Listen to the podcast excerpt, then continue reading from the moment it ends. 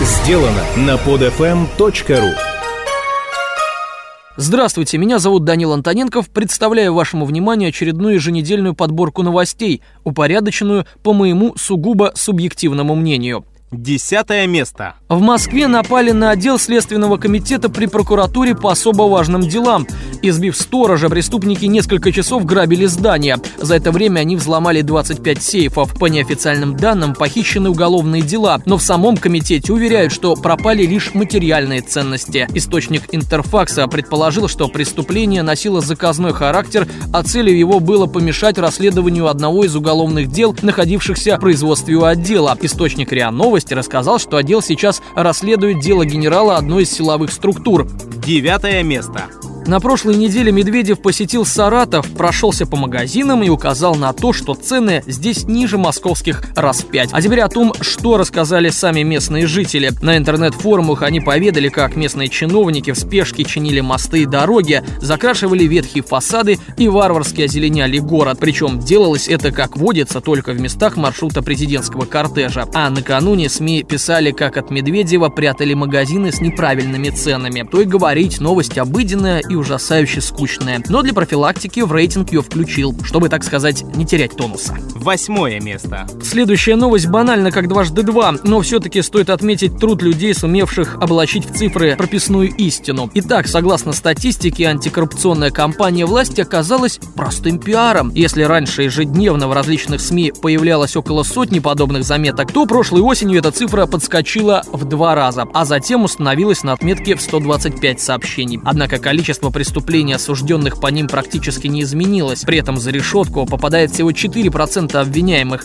и к тому же 85% из попавшихся приговаривались к условному сроку или штрафу. Седьмое место. В Рязанской области 40 тонн гуманитарного груза, собранные для погорельцев, добровольцами выбросили в силосную яму. С фото и видеоразоблачением выступил один из блогеров. Власти Шацкого района с благодарностью приняли вещи, а затем избавились от них, объявив непригодными. После После шума было обещано свалку убрать, а часть вещей все же доставить погорельцам. Среди ненужных, по мнению чиновников, предметов оказались и письма, которые люди писали в поддержку пострадавшим. Ну и, конечно, быстро нашлась виновная. В аморальном поступке оказалась уличена одна единственная женщина. А вообще, очень показательная и красивая новость. Шестое место. Рок-фестиваль «Торнадо» в Маисе действительно посетила стихия. Стихия агрессии, слабоумия, ненависти, на которую не способно ни одно животное на Земле, кроме, естественно, человека. Около сотни по пояс раздетых молодых одноклеточных напали на зрителей, стали их избивать дубинками, стрелять из травматического оружия. Пострадали десятки человек. Охрана, среди которой были и милиционеры, всего 65 человек, никак не вмешивалась в происходящее. По некоторым сообщениям, милиция знала о готовящемся нападении и предупредила музыкантов. Охрана настоятельно советовала отдыхающим не подходить к северным воротам. Стоит отметить, что именно оттуда появились нападавшие. Там же молодые люди на глазах у охраны вооружались палками с гвоздями и строились в колонны. По одной из версий следствия, отряд в 100 человек собрал владелец шашлычной, который поссорился с одним из милиционеров. По другим, это была месть криминального авторитета сотрудникам милиции и разборки челябинских и екатеринбургских ОПГ. Две первые говорят о слабоумии сыщиков. Зачем же тогда нападавшим бить мирных жителей или при этом откровенно не трогая милиционеров. А вообще стоит в ближайшее время ждать закон, запрещающий собираться вместе двум и более полуголым людям.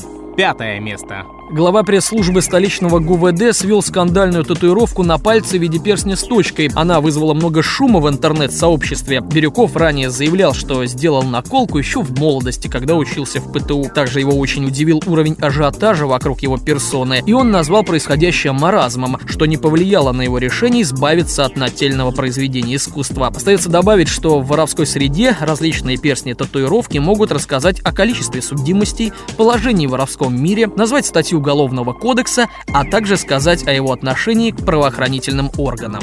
Четвертое место. А российско-британская нефтяная компания ТНК БП отсудила у таможни миллиард рублей. Суд обязал российское ведомство вернуть беспрецедентный процент за задержку возврата излишне уплаченных таможенных пошлин. Процент начислялся два года на сумму в 3 миллиарда 900 миллионов рублей. Казалось бы, ну, поцапались там наверху, не поделили деньги. Населению-то от этого что? А вот то, что тот самый миллиард, на который лопухнулась таможня, выплачивать нам с вами, обычным налогоплательщикам, деньги-то из бюджета бюджет пойдут, а не с продажи личных усадеб таможенных руководителей. Третье место. Следующая новость о том, как борются с отступниками российской милиции до принятия нового закона о полиции. Работы лишилась женщина-майор, выложившая в интернет видеоразоблачение о действиях ГУВД. Татьяну Домрачеву изгнали из милицейских рядов за недельный прогул. Руководство заявляет, что после перевода на новое место службы она там ни разу не появилась. Домрачева сообщает, что ей не сказали о переводе и фактически подвели под увольнение. Отмечу, что ранее, по показаниям женщины, прокуратурой были обнаружены конкретные серьезные нарушения. Стоит отметить, что это еще пока старые добрые методы. По новому закону сотрудникам нельзя будет делать заявление в СМИ, а также беспрекословно следует выполнять любой приказ и только потом подавать жалобу на действия начальника. Второе место. В зарубежной прессе появились сообщения, что в Исландии создают базу, где летчики НАТО смогут тренироваться против русских Су-27. Правительство Исландии ведет переговоры о сдаче в аренду базы частной компании. Ее владельцы заявляют, что приобрели в Беларуси российские истребители и подписали соглашение с пятью странами, желающими опробовать против Су-27 своих летчиков. Российские чины называют статью заказной. Да, играют до конца, ведь и ядерные ракеты попилили, и на проф Польши закрыли глаза почему бы не моргнуть на это событие? Будем следить, утка или нет. А вот следующая информация чистейшая правда. Американские истребители F-15 сменили в рамках миссии НАТО польский контингент и начали патрулировать страны Балтии, так как последние не располагают пригодными самолетами. Видимо, от террористов защищают. Еще штришок к соотношению сил. На данный момент модернизированных образцов танковой техники в российской армии только 4%, а за 9 лет выпущено всего 400 машин. А вот за тот же период в странах НАТО было произведено 4 4,5 тысячи танков. Ну и завершая тему человеколюбивого Запада, отмечу, на прошлой неделе авиация НАТО нанесла ошибочный ракетный удар по предвыборному митингу кандидатов в депутаты афганского парламента. Натовские вертолетчики приняли участников акции за мятежников. По самым оптимистичным данным, по вине демократической авиации погибли 6 и были ранены более 10 избирателей. Первое место. Заранее извиняюсь перед Андреем Хрусталевым, что нагло накинулся на его любимую тему. А если серьезно, то эта новость чуть выбьется из обычного регламента, так как необходимо раскрыть с разных сторон человека, связывающего один путь неизвестности 90-х и нулевых, по которому шагает Россия. Итак, Владимир Путин совершил пиар-поездку по трассе Чита-Хабаровск. Как заправский таксист, он подсаживал к себе журналистов и разговаривал за жизнь. Интервью дал много, однако только проверенным изданиям. При желании вы можете найти их в интернете. Хотел бы отметить три момента. Это культура речи национального лидера, непосредственно заявление и провал акции. Теперь по порядку. Словарь чиновничьих же организмов опять пополнился. Отвечая на вопрос о жестком разгоне оппозиции, Путин заявил, что они сами провоцируют власть и вместо того, чтобы критиковать перед камерами, цитата, «за углом общественного туалета и чинно, стуча копытами, удаляться в сторону моря, они выходят на улицы, где их отоваривают дубинкой по башке». Конец цитаты. А на книжной ярмарке премьер упражнялся в острословии, пошутив над обанкротившейся детской литературой. Открыл детский рассказ «Крыша» и без обиняков заявил руководству издательства, что дела у них плохи, потому как у них этой самой крыши-то и нету. Также в ходе беседы во время пробега премьер заверил, что действительно не знал, кто такой Шевчук. Это несмотря на то, что Владимир Владимирович уроженец Петербурга. Далее политики и экономики. Оказывается, создавая резервный фонд, власти знали о наступающих кризисах, тогда как весь мир был не в курсе, включая прародителей катастроф американцев. Так вот, огромные деньги отданы в США практически под нулевой процент, а по объяснениям Путина нельзя их вбрасывать в экономику нашей страны, так как они реальным сектором не заработаны. Это будет накачивать отрасли экономики, ориентированные на экспорт, а не на внутренний спрос. Здесь полная абракадабра. Давайте вместе разбираться, и пусть мой диплом экономиста-кибернетика нам поможет. Во-первых, деньги заработаны реальным сектором экономики. Правда, и не высокотехнологичным. Нереальный сектор – это различные финансовые институты. Далее, зачем вбрасывать? Можно строить очень нужную для нашей страны инфраструктуру. Кстати, так в прошлом веке выходили из кризиса американцы, причем очень удачно. Тоже, между прочим, реальный сектор. По поводу неизбежной накачки экспортно ориентированных отраслей, это и вовсе неправда. Как вернуться в сырьевой сектор средства, потраченные на строительство дорог, возведение госжилья по себестоимости, продуктовую помощь бедным слоям за счет отечественной продукции. Впрочем, здесь и экономистам-то быть не надо. Далее шедеврально политики. Путин настаивает на том, чтобы в стране было реальное разделение властей, при этом одна власть не должна погружаться и принимать участие в решениях другой. Вот здесь-то за 10 лет сделано все возможное, чтобы в итоге стало с точностью да наоборот. Исполнительная власть у правящей партии «Единая Россия» В парламенте присутствие других кукольных партий носит декоративный и необязательный характер, так как и без них единороссы набирают количество голосов, способное принять любой продиктованный сверху закон. Ну а беспристрастности российских судов мы все прекрасно знаем. Далее еще веселее. Глава правительства открыто признался, что он не знает, как конкретно бороться с коррупцией, и отметил, что простое ужесточение наказания вряд ли подойдет.